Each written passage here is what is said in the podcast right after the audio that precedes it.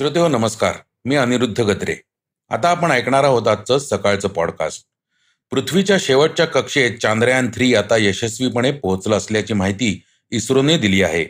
भाजप शासित आणि बिगर भाजप शासित राज्यांसाठी केंद्राने वेगवेगळी धोरणं वापरू नये असं सुप्रीम कोर्टाने सांगितलं आहे. गेले दोन महिने बंद असलेलं इंटरनेट मणिपूरमध्ये आता सुरू झालेलं आहे. वेगवान घडामोडीत ऐकूया गृहलक्ष्मी योजनेत कुटुंब प्रमुख महिलेच्या खात्यात जमा होणार दोन हजार. मणिपूरला पोहोचला मराठी कांदा. लेखक शिरीष कणेकर यांचं निधन आणि फिफा विश्वचषकात सोळा वर्षीय खेळाडूने रचला इतिहास. चर्चेतल्या बातमीत ऐकूया निधी वाटपावरून रणांगण आणि अजित पवारांनी कसा गड लढवला त्याबद्दल. चला तर सुरुवात करूया चांद्रयानाच्या बातमीने. पृथ्वीच्या शेवटच्या कक्षेत यशस्वीपणे पोहोचलं चांद्रयान थ्री. भारताची महत्वाकांक्षी चंद्रमोहीम असलेल्या चांद्रयान थ्रीचे चौदा जुलै रोजी यशस्वी प्रक्षेपण करण्यात आले होते. सध्या हे चांद्रयान पृथ्वीभोवती कक्षेमध्ये फिरत आहे. पृथ्वीभोवती पाच फेऱ्या मारल्यानंतर ते चंद्राच्या दिशेने ढकलण्यात येईल. आज या चांद्रयानाला चौथ्या कक्षेतून पाचव्या कक्षेत यशस्वीपणे ढकलण्यात आलं. यानंतर एक ऑगस्ट रोजी हे चांद्रयान पृथ्वीच्या कक्षेतून बाहेर पडून चंद्राच्या दिशेने प्रवास सुरू करेल. यावेळी इस्रोकडून चांद्रयान थ्रीला शेवटचा पुश देण्यात येईल. या टप्प्याला ट्रान्सलुनार इंजेक्शन असं म्हटलं जातं. एक ऑगस्ट रोजी मध्यरात्री बारा ते एक वाजे दरम्यान ही क्रिया पार पडेल. चंद्राजवळ पोहोचल्यानंतर चांद्रयान थ्री चंद्राच्या पृष्ठभागावर सॉफ्ट लँडिंगचा प्रयत्न करेल. यासाठी ते चंद्राच्या पृष्ठभागापासून शंभर किलोमीटर उंचीच्या कक्षेत स्थिरावण्यात येईल. यासाठी पृथ्वीच्या कक्षेतून ज्याप्रमाणे टप्प्याटप्प्याने बाहेर पाठवण्यात आलं त्याच्या अगदी उलट पद्धतीने चंद्राच्या कक्षेत ते प्रवास करेल. सर्व काही व्यवस्थित पार पडल्यास चोवीस ऑगस्ट रोजी चांद्रयान थ्री चंद्रावर लँडिंग करू शकेल असं इस्रोने स्पष्ट केलं आहे. ही मोहीम यशस्वी झाल्यास चंद्रावर उतरणारा भारत चौथा देश ठरणार आहे. इतर राज्यांसाठी कडक धोरण अन भाजप शासित राज्यात नाही असं का? सुप्रीम कोर्टानं केंद्राला झापलं. देशातील बिगर भाजप शासित राज्यांसाठी कडक धोरण आणि भाजप शासित राज्यांवर कारवाई नाही असं का? असा सवाल सुप्रीम कोर्टाने केंद्रातील मोदी सरकारला विचारला आहे. नागालँडमधील महिला आरक्षणावरून कोर्टानं सरकारला झापलं आहे. तुमच्या पक्षाची सत्ता असलेल्या राज्यात तुम्ही कारवाई का करत नाही? ज्या राज्याचं सरकार तुमच्या म्हणण्याप्रमाणे काम करत नाही त्यांच्यासाठी कडक धोरण आणि जिथं तुमच्या पक्षाची सत्ता आहे त्यांच्यावर कुठलीही कारवाई नाही असं का? असा सवाल सुप्रीम कोर्टाने केंद्राला केला आहे. नागालँड सरकार आणि राज्य निवडणूक आयोगाला तेहतीस टक्के आरक्षणासह स्थानिक स्वराज्य संस्थांच्या निवडणुका घेण्याचे निर्देश सुप्रीम कोर्टानं दिले होते. पण या आदेशाचं पालन न केल्याचा आरोप करणारी एक अवमान याचिका सुप्रीम कोर्टात दाखल झाली आहे. या याचिकेवर सुनावणी करताना न्यायालयाने ही निरीक्षणे नोंदवली. आरक्षण ही सकारात्मक कृतीची संकल्पना आहे. महिला आरक्षण त्यावर आधारित आहे. तुम्ही घटनात्मक तरतुदीतून बाहेर कसे काय पडता? मला हे समजत नाही. अशा शब्दात न्यायमूर्ती एस के कौल यांनी केंद्र सरकारला झापलं आहे. नागालँड हे एक असे राज्य आहे जिथं महिलांची शैक्षणिक आर्थिक आणि सामाजिक स्थिती सर्वोत्कृष्ट आहे. तरी देखील महिलांसाठी इथं आरक्षण का लागू केलं जात नाही असंही पुढे न्यायमूर्तींनी नमूद केलं. यावेळी कोर्टानं भाजप शासित मणिपूरमधील हिंसाचाराचाही उल्लेख केला. अखेर मणिपूरमध्ये इंटरनेट सुरू. मणिपूरमध्ये सुरू असलेल्या हिंसाचाराच्या पार्श्वभूमीवर आजपासून ब्रॉडबँड सेवेवरील बंदी अंशतः उठवण्याचा निर्णय राज्य सरकारनं घेतला आहे. पण यासाठी काही कडक अटीशर्ती घालण्यात आल्या आहेत. या अटींचं पालन न केल्यास संबंधित नागरिकावर कारवाई केली जाणार आहे. मणिपूरमध्ये जातीय हिंसाचाराला सुरुवात झाल्यापासून तीन मे दोन हजार तेवीसपासून इंटरनेटवर बंदी घालण्यात आली आहे. यानंतर आता सरकारनं ब्रॉडबँड सेवा अटी शर्तींसह सुरू करण्यास परवानगी दिली आहे. पण मोबाईलच्या इंटरनेटवर अद्याप पूर्णपणे बंदी कायम ठेवण्यात आली आहे. मणिपूरमध्ये ब्रॉडबँड सेवा सुरू करण्यात आली आहे पण यासाठी पुढील अटी घालण्यात आल्या आहेत. या अटींचं पालन न केल्यास कडक कारवाई करण्यात येणार आहे.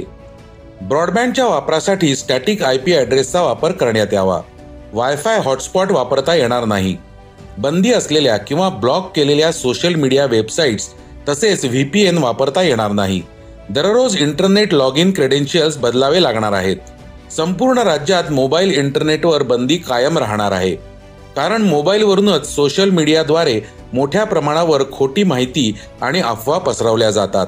अशा अफवांपासून बचावासाठी आणि जनतेच्या सुरक्षेसाठी मोबाईल इंटरनेटवरील बंदी कायम ठेवण्यात आली आहे. मणिपूरमधील चुरंदचंदपूर आणि फेरझॉल इथं अठ्ठावीस एप्रिलपासून इंटरनेटवर बंदी घालण्यात आली. त्यानंतर तीन मे पासून संपूर्ण राज्यभरात इंटरनेटवर बंदी घालण्यात आली. त्यानंतर प्रत्येक पाच दिवसानं तर ब्रॉडबँड आणि मोबाईल इंटरनेटवर बंदीचे आदेश निघत गेले होते.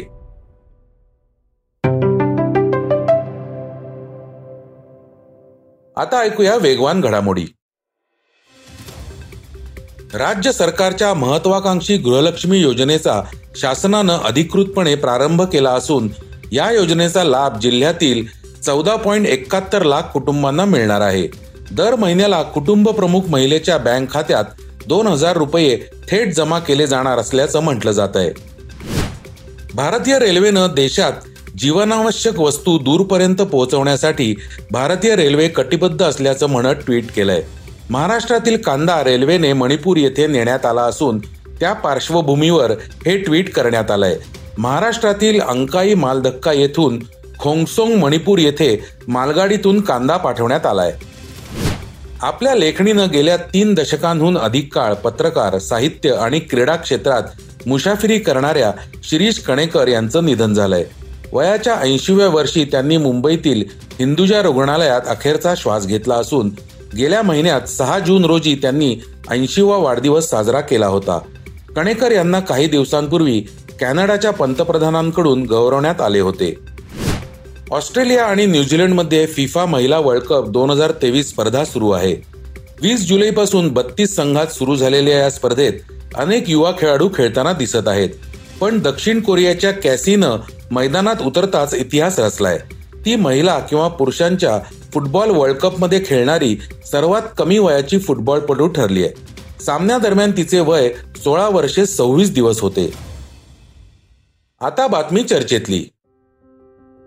पुन्हा चर्चा निधी वाटपावर. निधी वाटपावरून रणांगण. अजित पवारांनी गड लढवला. राज्य विधिमंडळाच्या पावसाळी अधिवेशनाचा दुसरा आठवडा सध्या चालू असून विरोधकांनी असमान निधी वाटपाच्या मुद्द्यावरून सत्ताधाऱ्यांना घेरला आहे. सत्ताधारी म्हणजे भाजप राष्ट्रवादीतील अजित पवार गट आणि शिंदे शिवसेना गट. या गटातील आमदारांना मोठ्या प्रमाणावर निधी देताना बाकीच्या म्हणजे विरोधी पक्षाच्या आमदारांना डावलण्यात आल्याची टीका विरोधकांनी केली. या उत्तरानंतर आमदार यशोमती ठाकूर यांच्यासह विरोधी आमदारांनी गोंधळ घालायला सुरुवात केली. त्यावर अजित पवार म्हणाले निधी वाटपात कोणताही दुजाभाव केला जाणार नाही. भावाच्या नात्याने ओवाळणी देतो. काळजी करू नका. मात्र पंधरा दिवसात तुम्ही सावत्र भावासारखे वागायला लागलात असा टोला यशोमती ठाकूर यांनी लगावला. त्यावर तुम्ही चष्मा बदला सावत्र भावाच्या दृष्टीने माझ्याकडे बघू नका. मी सावत्र बहिणीप्रमाणे तुमच्याकडे बघत नाही असं अजित पवार म्हणाले. यानंतर यशोमती ठाकूर यांनी सातत्याने दादा स्टे उचला असं म्हणत आधीच्या सरकारच्या काळातील योजनांवरील स्थगिती उचलण्याची मागणी केली. त्यावेळी अजित पवारांनी मिश्किलपणे दाखवा स्टे कुठे आहे उचलतो मी असं म्हणताच सभागृहात एकच हशा पिकला. तर श्रोते हो हे होतं आजचं सकाळचं पॉडकास्ट आजचं सकाळचं पॉडकास्ट तुम्हाला कसं वाटलं हे आम्हाला सांगायला विसरू नका. युट्यूबवर देखील तुम्ही सकाळचं पॉडकास्ट ऐकू शकता. त्यावरील तुमच्या प्रतिक्रिया सूचना आमच्यापर्यंत जरूर पोहोचवा. आणि सगळ्यात महत्वाचं म्हणजे सकाळचं पॉडकास्ट तुमच्या मित्रांना कुटुंबियांना नक्की शेअर करा. उद्या पुन्हा भेटूयात. धन्यवाद. वाचा बघा आणि आता ऐका आणखी बातम्या. ई सकाळ डॉट कॉम वर. तुम्ही हा पॉडकास्ट ई सकाळच्या वेबसाईट आणि ऍप वर सुद्धा ऐकू शकता. विसरू नका या पॉडकास्टला आपल्या आवडीच्या पॉडकास्ट ऍप वर सबस्क्राईब किंवा फॉलो करायला.